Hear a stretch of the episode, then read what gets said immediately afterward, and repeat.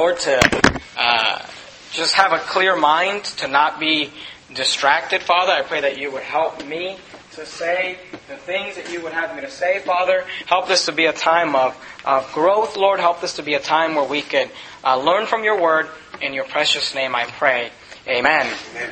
All right, well, we're there in Matthew chapter number 8. And if you remember last week, we, fin- we finished chapter number 7, and uh, chapters 5, 6, and 7 were the Sermon of the on the Mount, and chapter 8, we're kind of getting into the stories, and you'll notice as we go through Matthew, you'll have a couple chapters of, of action, a couple chapters of Jesus doing things, then you'll have a couple chapters of Jesus teaching, and it'll be like a sermon, and then you'll have him uh, doing stuff, and, and we'll read about what he was doing, then there'll be a few chapters of him teaching. That's kind of the, the way the book of Matthew goes. So we just dealt with five chapters chapters of Jesus' teaching, and we went through that slowly and, and got uh, as much as we could out of it in the amount of time that we had. Now we're in chapter 8, and we're only going to deal with the first part of this chapter tonight. We'll deal with the latter part next week. But in this first part, we find a series of miracles that Jesus performs. Three miracles, and then at the end, kind of an overview of all the miracles that he had done here in Capernaum at this time. And I believe that there are three lessons we can learn from these miracles. I don't, I don't want to be here very long tonight. If we can go through this as quickly as we can, I just want you to be able to notice a few things as we go through it. But if you look at verse 1, the Bible says, when he was come down from the mountain. So he came off the mountain that he was giving giving the great Sermon on the Mount, it says when he was come down from the mountain, great multitudes followed him. So you got to understand, the ministry of Jesus is divided into two, maybe three different uh, uh, times or sequences. It was three, uh, about three years that he ministered, but at the beginning stages of his ministry, it was a very popular ministry. I mean, he had thousands of people flocking him and coming to him and coming to hear him preach. And eventually, once they heard his sermons, they start getting kind of upset. A lot of them quit and leave. They eventually turn on him, and of course, we know they ended up crucifying him. But at this time, Jesus is at the height of his ministry, or uh, uh maybe not the height, but at the popular time of his ministry when people are liking what he has to say. His ministry primarily was successful in, in and around uh, the Sea of Galilee, which is the city that he's in. Again, if you look at verse 1, and when he was come down from the mountain, great multitudes followed him. Verse 2, and behold, I want you to notice this, there came a leper and worshipped him. Now, a leper shows up. Now, you gotta understand this, okay?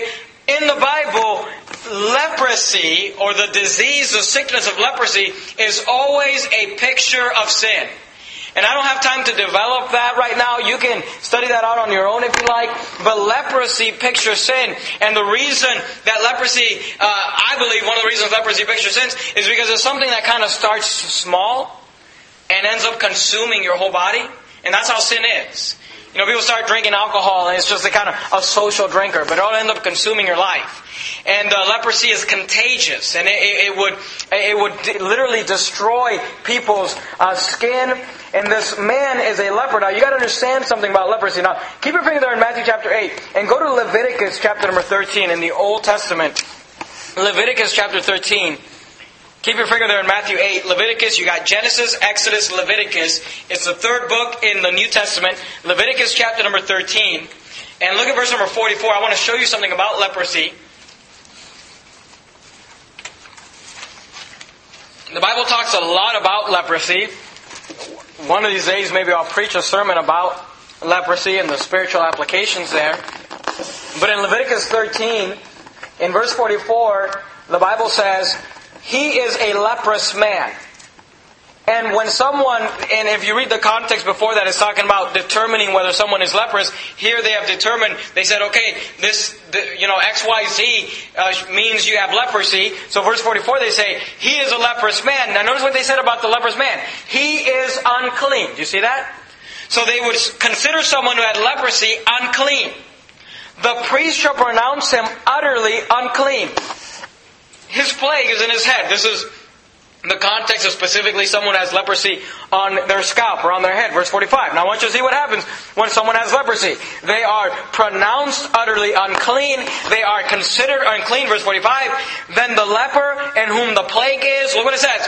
His clothes shall be rent and his head bare, and he shall put on a covering upon his upper lip, and shall cry, unclean, unclean. Now you gotta understand this. I don't have time to develop it. You can study on your own. But when a person had leprosy, they had to leave their house. They had to leave their family. They had to go live outside of the city, outside of the camp. Usually they left, they, they, they lived in a, in a location where there was other people with leprosy. They were not allowed to come home. They were not allowed to have contact with their family. I mean, to, to be a leprous man during the Bible times was a big deal. It could, it would literally ruin your life and it was a disease of the skin. What it would do is it would it would just uh, consume your skin. It would deteriorate. I mean, people would just eventually have their hands and their arms fall off because leprosy just destroyed their body.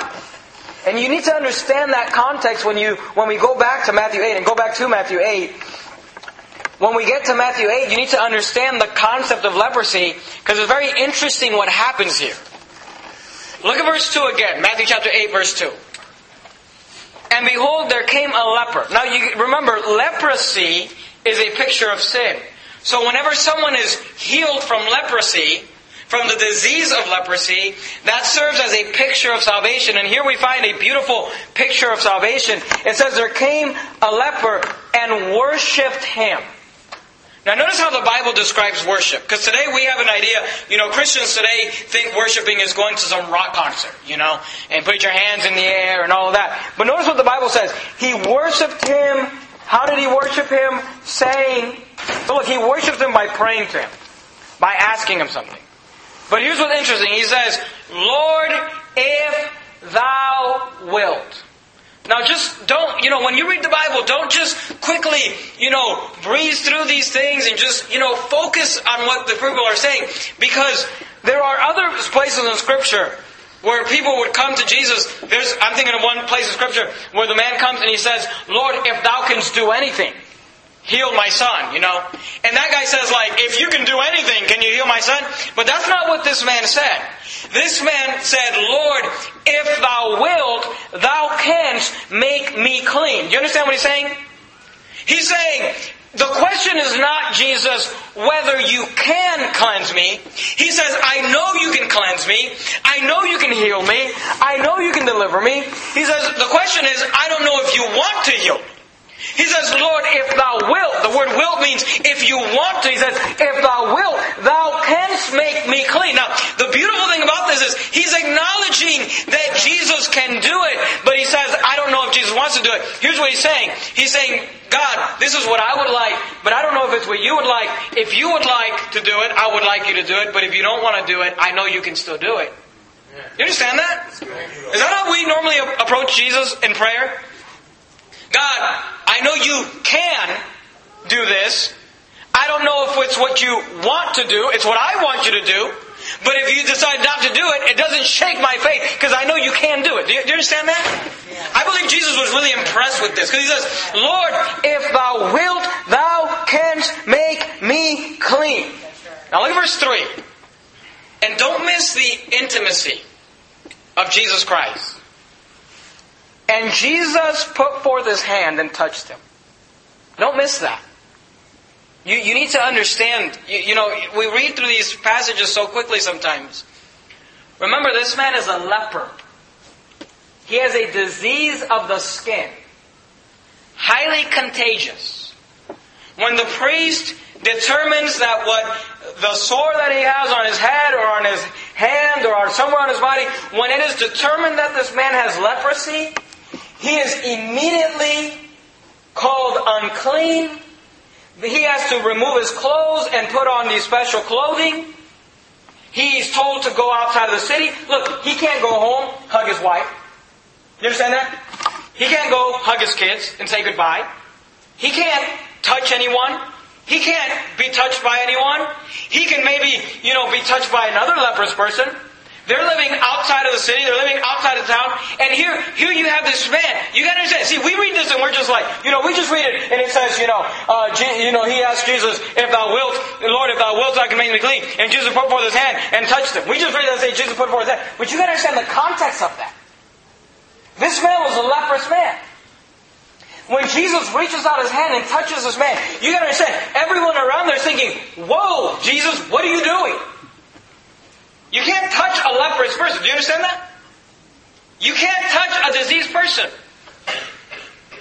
When, when, when anybody here shows up to church, Brother Johnny shows up, or Brother Vincent, or Brother Jose, whoever, Brother Daryl, they come in and what do we do? We shake their hand, right? Hey brother, how you doing?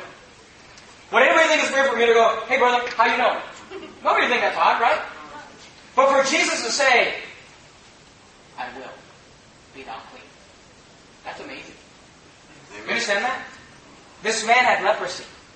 And Jesus says, He says, Lord, if thou wilt, thou canst make me clean. He says, He doesn't say, I will be thou clean, heals him, and then shakes his hand.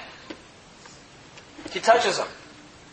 The guy doesn't know if he's healed. The guy doesn't know if he wants to. He touches him. I mean, you gotta, this guy's probably looking at him thinking, no one's ever touched me. At least not for a long time. And he says, I mean, just look at verse 13. Just, I, I'm just trying to make this alive to you so you just read through this. And Jesus put forth his hand and touched him. I mean, the intimacy. And by the way, let me just bring it to bring the spiritual application. If, if you want to reach a community with the gospel of Jesus Christ, if you want to make a difference in your family's life and in your friend's life and your community, you reach out and touch those people that nobody else wants to touch. And I promise you, people will show, people will see the difference. This is a man that you know they, he had to yell unclean. You know why they yell unclean, unclean? Here's why. Somebody would be walking on the street, they had to yell unclean, unclean. Why? So the person would know. Oh, that guy's got leprosy. Let me go this way because I don't want to get anywhere near him. And Jesus reaches out his hand and touches him, saying, I will be thou clean. Now notice the picture of salvation. And immediately, do you see that word immediately? It wasn't a process. It wasn't first you believe, then you get baptized, then you speak in tongues, then you get filled with the Holy Ghost, then you do this sacrament, then you do that. It wasn't a seven step process. Immediately, his leprosy was cleansed. And by the way, that's what salvation is. Weren't you, wasn't it a great day when you came to Jesus Christ and you realized that you were a sinner on your way to hell, condemned? You realized that the fun you thought you were having and the sin you thought was a great thing, you realized it is a disease, it has destroyed my life, it's going to put me in hell, and you cried out to Jesus Christ and you said, I don't know if you want me, I don't know if you will, I know you can, but Lord, if thou wilt, thou canst make me clean. Wasn't it a beautiful day when you found out the Bible says that God is not willing that any should perish, but that all should come to repentance? Wasn't it a great day when you called out to Jesus Christ and said, Lord, if thou wilt, thou canst make me clean? And he said, I will be thou clean. See, the word will, when he says will there, he's not saying, like, we say, I will do that, like we're going to do it. When he says, I will, what he's saying is, I want to. Lord, do you want to? And he says, Whosoever will may come. He says, Any man that cometh unto me, he said, I will by in no wise cast out. See, salvation is available for everybody. And the moment you get it, the moment He touches you, the moment He heals you, it's immediate. You're passed from death to life. Look at verse 4. And Jesus saith unto him, See thou tell no man. Now look, Jesus wasn't interested in the crowd. To be honest, you, you never see Jesus just out there, and this is this is this should be a little humbling to us. But you never see Jesus out there just like trying to gather a big crowd. You see Jesus dealing with individuals. You see Jesus dealing with this leprous man. We'll see Jesus in a little while dealing with uh, a Roman centurion. We'll see Jesus dealing with a lady who's sick. He deals with individuals. He transforms individual lives. And because of that, the crowds come. But he's not interested in the crowd. You understand that? Jesus wasn't interested in the 5,000. He was interested in the 12. You understand that? And he, he, he says, look, he says, see thou tell no man. He said, I don't want you going around telling a bunch of people what happened. He said, but go thy way, show thyself to the priest, and offer the gift that Moses commanded. This was the law. The law was that if you were ever healed as a leprous man, you then had to go to the priest, do a special sacrifice. The priest had to pronounce you clean, and then you could go. Look, I'm sure no one, I'm sure this is the first time anybody ever had to do that. I don't. I mean, I don't know how many people get uh, healed by leprosy. We know, you know, uh, Elisha healed uh, a man of leprosy, but he wasn't even a Jew, so he wouldn't have done these things. Now, notice the last phrase of verse four. And Jesus said unto him, See thou tell no man, but go thy way, show thyself to the priest, and offer the gift that Moses commanded. Now notice what it says here. For a testimony unto them. That's what your life should be. When God saves you, He saves you so your life could be a witness, a testimony to others. In this miracle, we find the proper approach. This man does not come just saying, God heal me, God do this for me, Jesus. He says, Lord, I don't know if you want to, I know you can, I don't know if you want to, but if thou wilt, thou canst make me clean. And he hears the words, I will. We see the proper approach when we approach. The Bible tells us we can come boldly through the throne of grace. But you know, we should always come. When you come to God in prayer, you should come with the attitude, Lord, not my will, but thine be done. It's God's will. It's what He wants. You know, I've, I've heard, you know, uh, the, the Pentecostal movement. I've heard people in the Pentecostal, the prosperity, gospel, health, and wealth, name it and claim it. They'll say, you just command God, you tell God to do this, and you tell God to do that, and, and we bind him on earth. And, and look, those are Bible verses that are taken out of context. And we say, we'll bind him on earth, and he's got to do it in heaven, and we're going to tell God what to do. We're going to tell God to make you a millionaire. We're going to tell God to make you healthy. Listen to me, you're not telling God to do anything. You understand that? It's not God, do this, it's if thou wilt. I don't know if you want to, God, but I know you can. We saw the proper approach. Number two, I want you to see the proper attitude. Look at verse 5. Matthew chapter 8, verse 5. And when Jesus was entered into Capernaum, there came unto him a centurion beseeching him. Now, centurion is a military term. It's a, it's, it's a title. This is a man who has a hundred soldiers under him. He is in command of a, a centurion you know, the word uh, centuriers, a centurion has to do with a hundred soldiers. So this guy is a commander of a hundred soldiers, and he comes beseeching him, verse 6, and saying, Lord, my servant lieth at home sick of the palsy, grievously tormented. And Jesus saith unto him, I will come and heal him. Verse 8, the centurion answered and said, Lord, I am not worthy that thou shouldest come under my roof, but, now note, make, make, make note of this, but speak the word only. And my servant shall be healed. He says, look, Jesus says, okay, I'm going to go to your house and heal him. He says, look, I'm not worthy for you to even come to my house. He's like, look, if you knew the way I lived in my house, I don't want you in my house, Jesus. I'm not, I'm not worthy of that. He said, just speak the word. He said, just say it. And my servant shall be healed. Now look verse 9. For I am a man under authority. He says, he says Jesus, I, look, I, am a centurion. I, am a soldier. I, am a commander. I understand authority structure. He said, you know, I am a man under authority, having soldiers under me. I say to this man, go, and he goeth, and to another, come, and he cometh, and to my servant, do this, and he doeth it. When Jesus heard, now, now you understand this. Here's what he's saying. He's saying, look, I'm a soldier. I, I'm a centurion with a hundred soldiers under me. I tell this guy, go over there, and he does it. I understand how authority works, and I understand this. I have authority over a hundred soldiers. You you have authority over everything. You understand? That's what he's saying.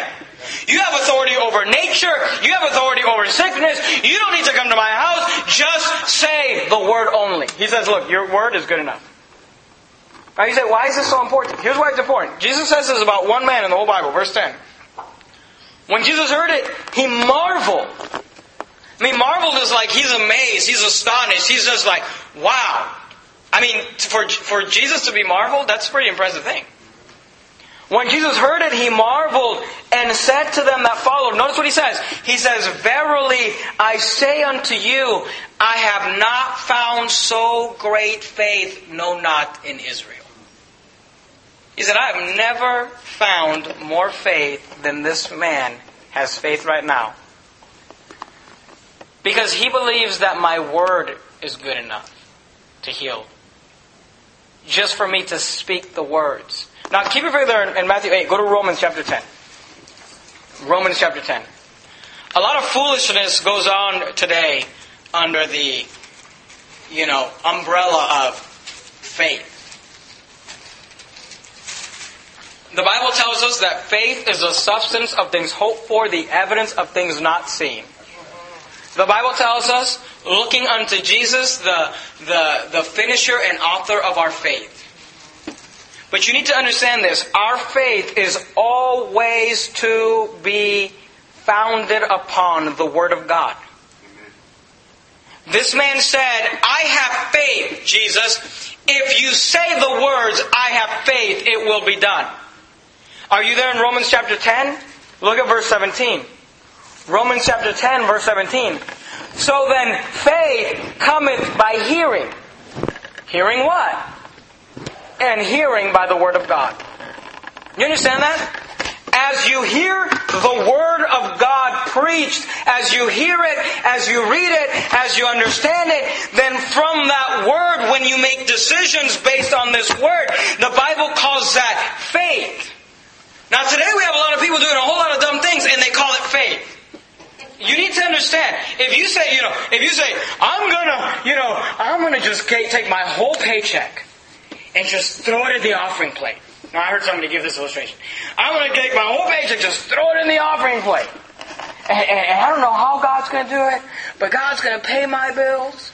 Look, if you throw it in this offering plate, I mean, we'll cash the check. don't get me wrong. We'll say thank you. But look, the Bible never tells you to throw your whole check in the offering plate. God never commanded you to do that. You understand that? I've been to churches where they have full check Sunday.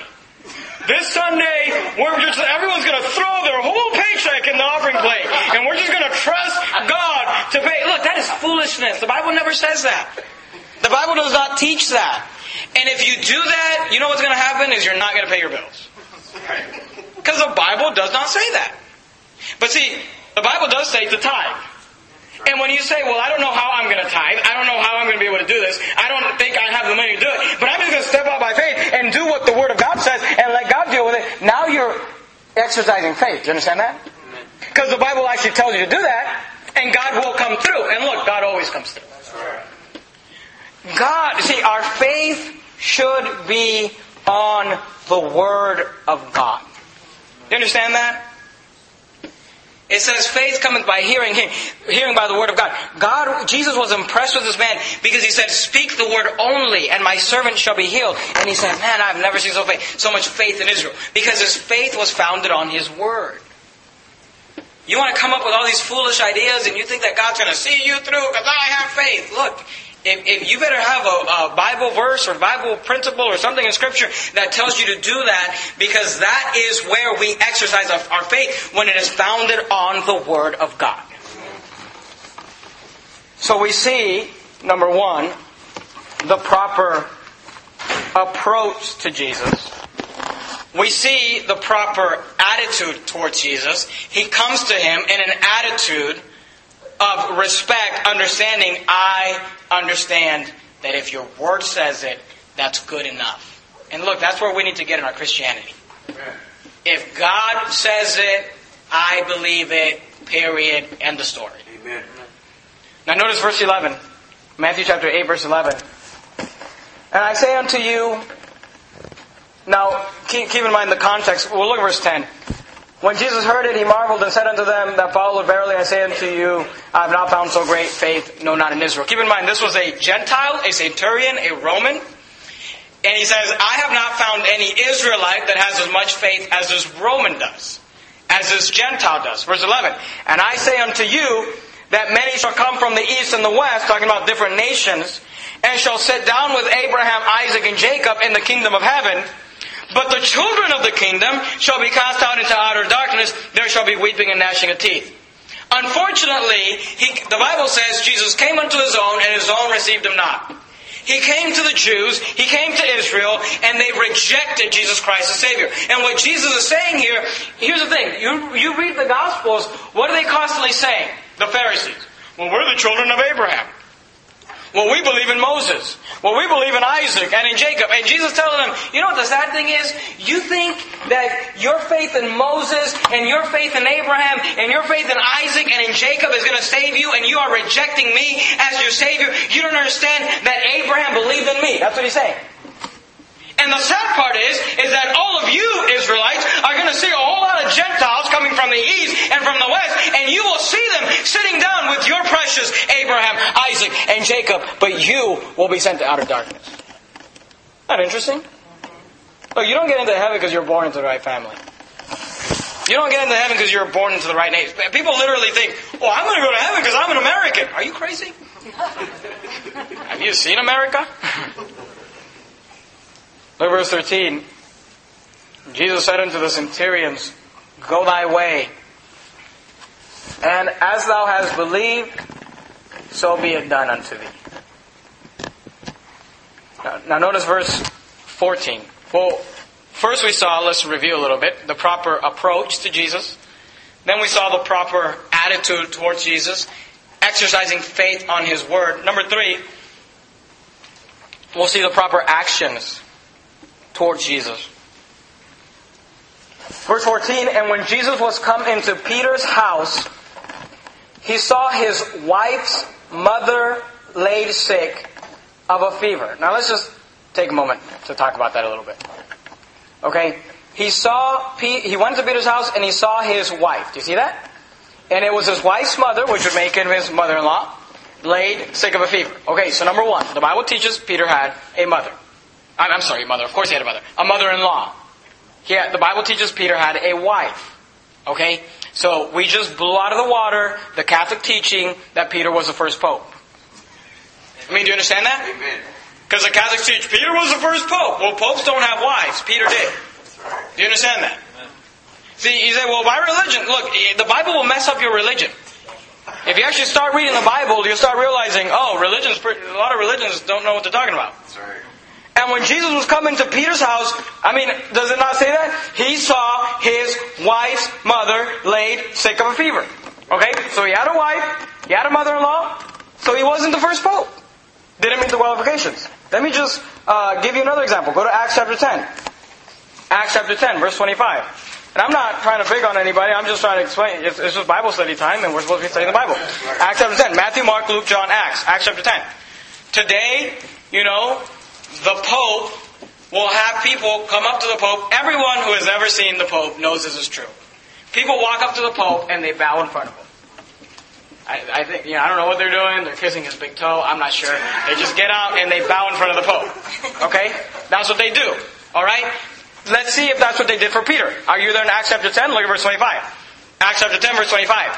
And as Peter was coming in, Cornelius met him now notice, and fell down at his feet and worshipped him. Okay, so Peter walks in, and this guy just falls on his knees and begins to worship Peter. Look what it says, verse 26. But Peter took him up, saying, Stand up. Said, Don't bow to me. I myself also am a man. Okay, so did Peter receive worship? No, he didn't. And by the way, the Bible, the word worship, what the word worship means is to bow your knee down in front of somebody. I know, you know, I go to worship. That's not what the word worship means. Study out in Scripture. The word worship, if you study in Scripture, worship means you bow down in front of somebody. They worshipped idols. It doesn't mean they were having a rock concert with the idol. It means they were bowing down in front of the idol. That's what the word worship means.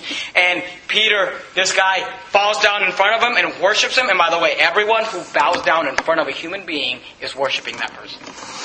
Well, I'm not worshiping them, I'm just bowing. That's what the word worship means. And Peter said, No, no, no. Don't bow in front of me. You only bow in front of one person. That's Jesus Christ. So, you know, let's just blow that out of the water. Peter was not the first pope. But go back to Matthew 8, verse 14. Here's what I think is interesting. Jesus walks into Peter's house. His mother-in-law is sick. You don't, you don't see Peter asking, you know, can you heal my mother-in-law? Jesus, just, you know, goes to heal the mother-in-law. Peter's like, no, no, you know, don't do it. She's okay. I just thought that's interesting. You know, everybody else is like, Lord, heal this, Lord, heal that. Jesus is like, I'm, okay, I'm going to go ahead and heal her. No, no, it's okay. I just, I don't know why. Why doesn't Peter ask? You know, it's just interesting. Look at verse 15. And he touched her hand, and the fever left her, and she arose and ministered unto them. You say, why did Jesus heal her? Nobody asked, right? Peter didn't ask. Why didn't Jesus heal her? I, here's why I think Jesus healed her. I think Jesus looked around and said, I need somebody to minister to me. The word minister means to serve. He said, We need somebody to serve us, Peter. Who can serve us? He says, Well, my mother in law's there, but she's sick right now, and she can't serve us. And Jesus says, I'm going to heal her so that she can serve. Do you understand that? You know why God saved you?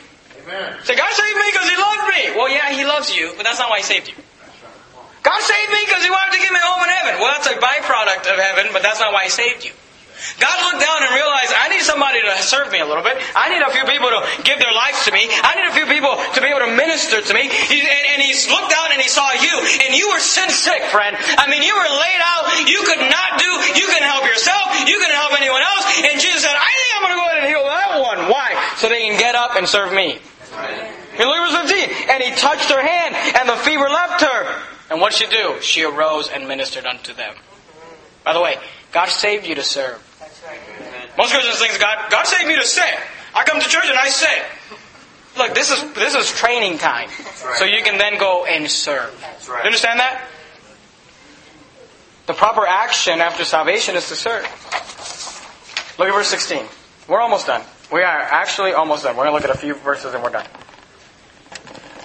Matthew 8:16. And when the even was come, they brought unto him many that were possessed with devils. And he cast out the spirits with his word, and healed, make note of this, all that were sick. Sometimes people ask me, Pastor, what do you think about these, uh, you know, these preachers on TV where they, they slap people and they heal them and they do this and that, you know? Is that like what Jesus did? Well, you gotta, you gotta, let, let me just explain a few things to you, okay? Here's what those preachers would say. They'll like slap someone on the forehead and say, you're healed. Okay?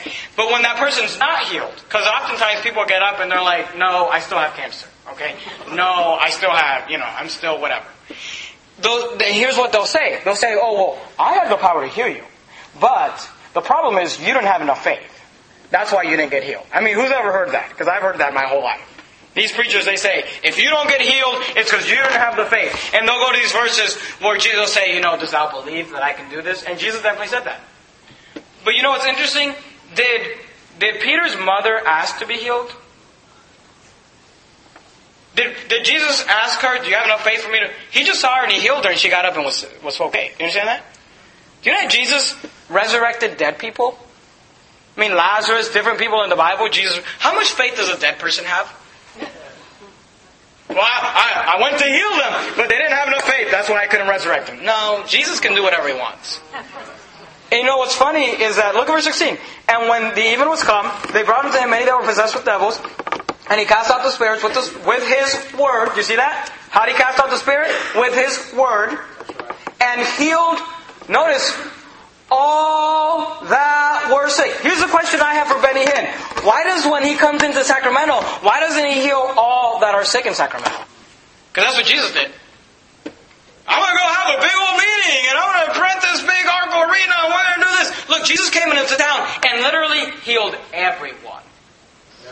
Some of them had the faith, some of them didn't have the faith, some of them were dead and couldn't exercise faith that they wanted to. And he did it anyway. So here's what I'm, I'm saying. If these guys are doing what Jesus did, why aren't they doing it with the same strength that Jesus did? But look at verse 17. Here's, here's what I wanted to get to. Say, why did Jesus heal all these people? Why did he perform all these miracles? Why, why do all this? Verse 17. That it might be fulfilled which was spoken by Isaiah the prophet. So here's a quote from the book of Isaiah saying, here's a quote in the book of Isaiah about Jesus Christ, and he performs it here. He says, Himself took our infirmities and bare our sicknesses. Okay, keep your finger in Matthew 8. We're almost done. We're going to look at three references and we'll be done. Go to Hebrews chapter 4. Just real quickly. I want you to see this. And look, I, I got five minutes. We can do this in five minutes for sure. Hebrews chapter 4. Hebrews chapter 4. While you're turning there, let me read for you Matthew 8, 17 again. That it might be fulfilled, which was spoken by Isaiah the prophet, saying, Himself took our infirmities and bare our sicknesses. The Bible says, Himself, He took our infirmities and He bare our sicknesses. Are you there in Hebrews chapter 4, towards the end of the New Testament? Hebrews chapter 4, look at verse 14. Hebrews chapter 4, verse 14. Seeing then that we have a great high priest, by the way, that's Jesus Christ, our high priest. Seeing then that we have a great high priest that is passed into the heavens, Jesus, the Son of God, let us hold fast our profession. Now look at verse 15. For we have not an high priest which cannot be touched with the feelings of our infirmities, but was in all points tempted like as we are. I, I, I wish I had the eloquence to explain this, and I, I pray that you just understand it. I don't, I'm not saying this happened every time, but I do believe this. When Jesus touched Peter's mother-in-law, the Bible says the fever went from her. I don't believe he just healed that fever. I believe he took that fever. You understand that? When he touched that leprous man, I don't think he just healed the leprosy. I think he touched, he, he received that leprosy. You say, well, why, why, do you think, why do you think that? Okay, give your there in Hebrews if you'd like, but go to, go to Matthew 8. Look at it again. In Matthew 8, verse 17. That it might be fulfilled which was spoken by Isaiah the prophet, saying, Himself took our infirmities, bare our sicknesses. Now look, you can understand this. When a leprous man went to a high priest, a high priest was an office Primarily in the Old Testament, they had it in the New Testament also. It was a man who was a high priest. It was a picture of one day Jesus Christ, who is the high priest, that there is no other high priest. When Jesus came, he's the high priest, and there is no more high priest. There is no Levitical law. It is a high priest by the order of Melchizedek. That's a whole other sermon for another time. But when a leprous man came to a high priest, that high priest did not understand what it was to have leprosy. Do you understand that? But when you come to Jesus, He knows exactly what it feels like. Do you understand that? Now go, go back to Hebrews chapter 4, look at verse 15. For we have not, he's saying this is not our high priest. We have not an high priest which cannot be touched with the feelings of our infirmities. Here's what that means. He has been touched with the feelings of our infirmities. But was in all points tempted like as we are. You say every temptation you ever had, Jesus had it too. You understand that? That's why he came to this earth, by the way. That's why he lived for 30 plus years, by the way. So he could go through the same things you went through. He could have the same. He took all those sicknesses. He knew what it felt like to have leprosy run through his body. He knew what it felt like to have fever run through his body. He knew what it felt like. Because look, the Bible had to say, we have not an high priest which cannot be touched with the feelings of our infirmities, but was in all points tempted like as we are. Here's the only difference between you and Jesus Christ. For him, look at the last phrase of verse 15, yet without sin. He felt everything you felt. He went through everything you went through. He knows everything you've known. The only difference between him is in you is that he never sinned. And because of that, verse 16, let us therefore come boldly unto the throne of grace that we may obtain that we may obtain mercy and find grace to help in time of need. You may say, well, I don't, Pastor Jimenez, I'm going through a struggle, but I don't know that you really understand what I'm going through. You know what? You're probably right. And to be very honest with you, some of the stuff that you guys struggle with, I don't want to know. I'm not trying to be mean. I'm not trying to be rude. Look, I, I don't want to know what it feels like to struggle with drug addiction or alcohol addiction or, or stuff like that. I'm not trying to I'm not trying to put you down. I'm just saying you're right. I may not know that, but I know who does. Jesus Christ. Right. right. He knows what you went through. The only difference was without sin. He became sin for us that we might be made the righteousness of God in Him. See, salvation, remember these miracles picture salvation. We talked about it a couple weeks ago. Um, ah, man, I, I wish I had. Good night. Let me just let me just show you this real quick. Look at Mark chapter five. Mark chapter five. I just if I don't show you this, uh, you're not you're gonna think I'm a heretic or something. Mark chapter 5. You say, okay, pastors, he ministered. You think he took these sicknesses? You think Jesus just walked around and was a sickly person? No, I don't think that at all. Let me show you what I mean. Mark chapter 5, look at verse 25. Mark 5, 25. Let's just do it quickly. Mark chapter 5, verse 25. Here's another example of a healing. And a certain woman, which had an issue of blood 12 years, and had suffered many things of many physicians, and had spent all that she had, and was nothing better, but rather grew worse, when she had heard of Jesus, came in the press behind them, and touched his garment. For she said, If I may touch but his clothes, I shall be whole. And straightway the fountain of her blood was dried up, and she felt in her body that she was healed of that plague. So this woman has been sick for 12 years. The doctors can't help her. She said, if I can just touch Jesus, I know that He can heal me. I believe that He can heal me. So she runs up to Him. There's a great press. There's a great multitude. There's people flocking Jesus. I mean, tons of people all around Him. And this woman touches His clothes. And immediately she feels that she's healed. Now notice verse 30. And Jesus immediately, knowing, what did he know? Knowing in himself that virtue had gone out of him. The word virtue means miraculous power. This woman touched him and Jesus could feel the power going out of him into her to heal her. Now verse 30. And Jesus immediately knowing in himself that virtue had gone out of him, turned him about in the press and said, Who touched my clothes? And his disciples said unto him, Thou seest the multitude thronging thee, and thou sayest, uh, and, and sayest thou, Who touched me? You understand that? He's like, Who touched my clothes? And the disciples are like, Look, everybody's touching you, Jesus. They're all trying to grab you. You're asking who touched you? Verse 32. And he looked around about to see her that had done this thing. But the woman, fearing and trembling, knowing what was done in her, came and fell down before him and told him all the truth. And he said unto her, Daughter, thy faith hath made, thee whole. Go in peace and be whole of thy plague. Here's what I'm trying to explain to you, okay? And I hope I'm not just killing it or, or not, not helping you understand it. But here's what I'm trying to explain to you. When Jesus healed an individual, they took his virtue, he took their sickness. 2 Corinthians 5.21, you don't have to turn there. For he hath made him to be sin for us, who knew no sin, that we might be made the righteousness of God in him. This is a picture of salvation. They take his virtue, he takes their sickness, but when that sickness comes into his body, obviously his virtue hears it. And when you got saved, Jesus took your sin and you took his righteousness. That's salvation. That's a picture of salvation. When Jesus looks, when God looks down at you, He does not see you because if He saw you, He would send you to hell. He sees Jesus Christ. And He took our sins on the cross.